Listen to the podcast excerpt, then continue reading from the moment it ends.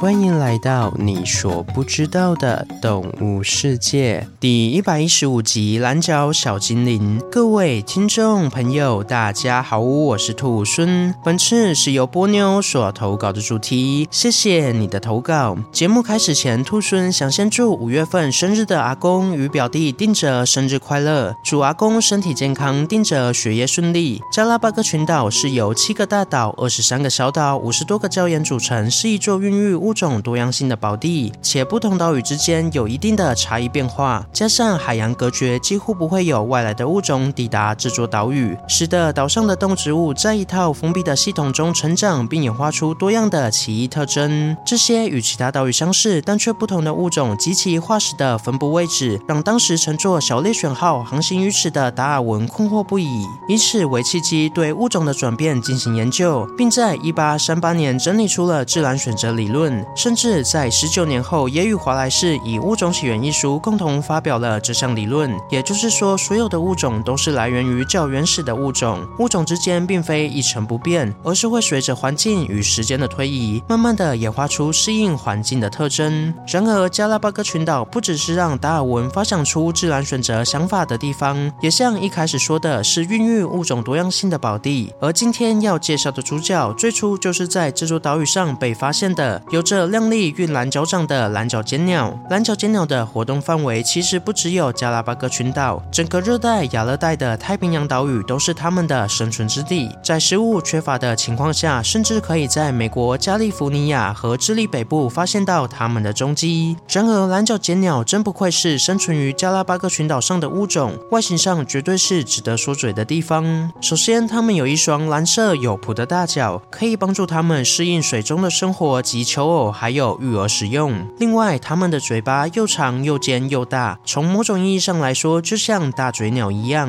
不过特别的是，它们的嘴巴是长到眼睛后面去的。也就是说，仔细观察它们的眼睛，你就会发现，它们的眼睛不是长在嘴巴的后面，而是直接长在嘴巴的末端上的，非常的特别，有种像是中世纪骑士面罩罩住眼部的感觉。而在体型上，雄鸟会比雌鸟小一些，雄鸟平均体重为一点一到一。点五公斤，雌鸟则是一点五到两公斤，就连瞳孔的颜色也有些不同。雄鸟是漂亮的亮黄色，雌鸟则是较为暗淡的黄绿色。然而，这样的差异也造就了雌鸟与雄鸟不同的打猎与育儿方式。首先要知道，蓝脚尖鸟是社会性的大型海鸟，平时以各种鱼类为食，大约会以十二只为一个团体进行鱼类的追捕。在选定突击地点后，会以每小时九十七公里的速度俯冲进水中，此时会产生巨大的声响，大约可以把一点五公尺附近的鱼群给震昏，宛如一颗深水炸弹一般。但是这样华丽的捕猎方式也是有风险的。虽然为了抵抗入水时的强大冲击力，蓝脚尖鸟有粗壮的脖子与坚硬的喙部，但是只要入水的角度不好，随时都有折断脖子的危险，可说是为了吃拼上性命。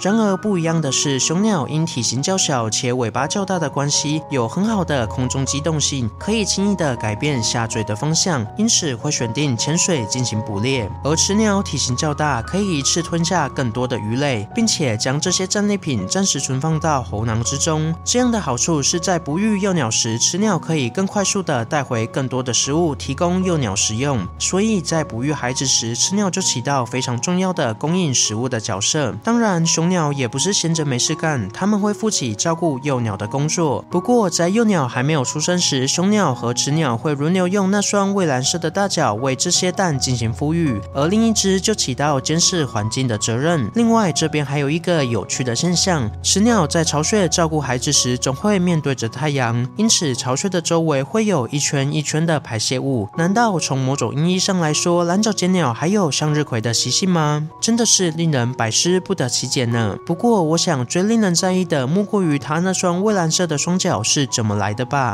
其实这与它吃的东西有关。蓝脚尖鸟喜欢吃沙丁鱼，而沙丁鱼体内的类胡萝卜素会与蓝脚尖鸟体内的某些蛋白质结合，产生出蓝颜色的色素，并累积在脚掌中。所以脚越蓝就意味着吃到越多的沙丁鱼，同时也代表了这只蓝脚尖鸟的捕食能力很强，而吃得好就会身强力壮。因此，雄鸟在求偶时就会尽情的展露那双蓝脚来吸引雌鸟的注意，且整个过程还非常的可爱。首先，雄鸟会先抬起一只脚，然后单脚跳一下，让雌鸟可以好好的欣赏。接着再换另一只脚，就好像穿着蓝色雨鞋的小精灵在跳水蛙一样，好不可爱。好了，今天的故事就分享到这边喽。对蓝脚剪鸟有什么其他的想法，欢迎到底下留言。如果喜欢我的节目，也欢迎追踪订阅及分享给身边对动物自然有兴趣的朋友吧。最后，想要鼓励兔孙的话，可以到 Apple Park 上给兔孙五星评价，或是点开赞助页面给予兔孙小额的回馈。回馈的金额一部分也会捐给动物相关的福利机构。这样一来，除了可以给兔孙鼓励外，还可以做善事哦。那我是兔孙，我们下次见，拜拜。